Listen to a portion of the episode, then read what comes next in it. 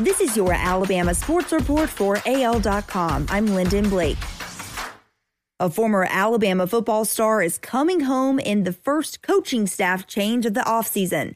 Freddie Roach, a Crimson Tide linebacker from 2002 to 2005, will replace Brian Baker as a defensive line coach. The school made the hire official Thursday after AL.com reported January 20th about Roach's expected hire. Baker left after one season to join the Indianapolis Colts coaching staff, as announced Thursday as well. And Roach returns to Tuscaloosa after coaching the Ole Miss defensive line for the past three years. He was the number 65 coach last year in the SEC in terms of recruiting. That's according to the 24 7 sports ranking of assistant coaches. HaHa Clinton-Dix is looking for a bigger deal this time. In the NFL free agency frenzy last season, the Washington Redskins let safety HaHa Clinton-Dix walk and sign safety Landon Collins to a six year, $84 million contract. While his former Alabama teammate cashed in big time, Clinton-Dix signed with the Chicago Bears a one year deal worth 3 million.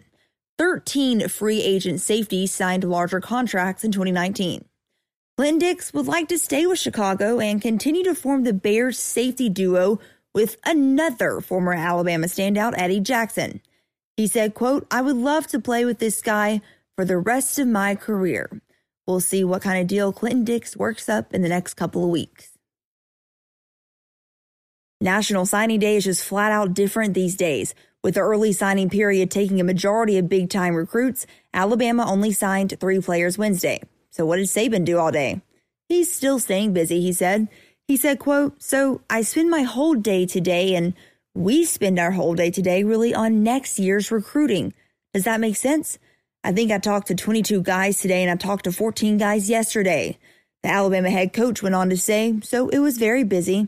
In fact, by the end of the day today, I was stuttering on the phone and having a tough time speaking clearly. So that's how busy I was.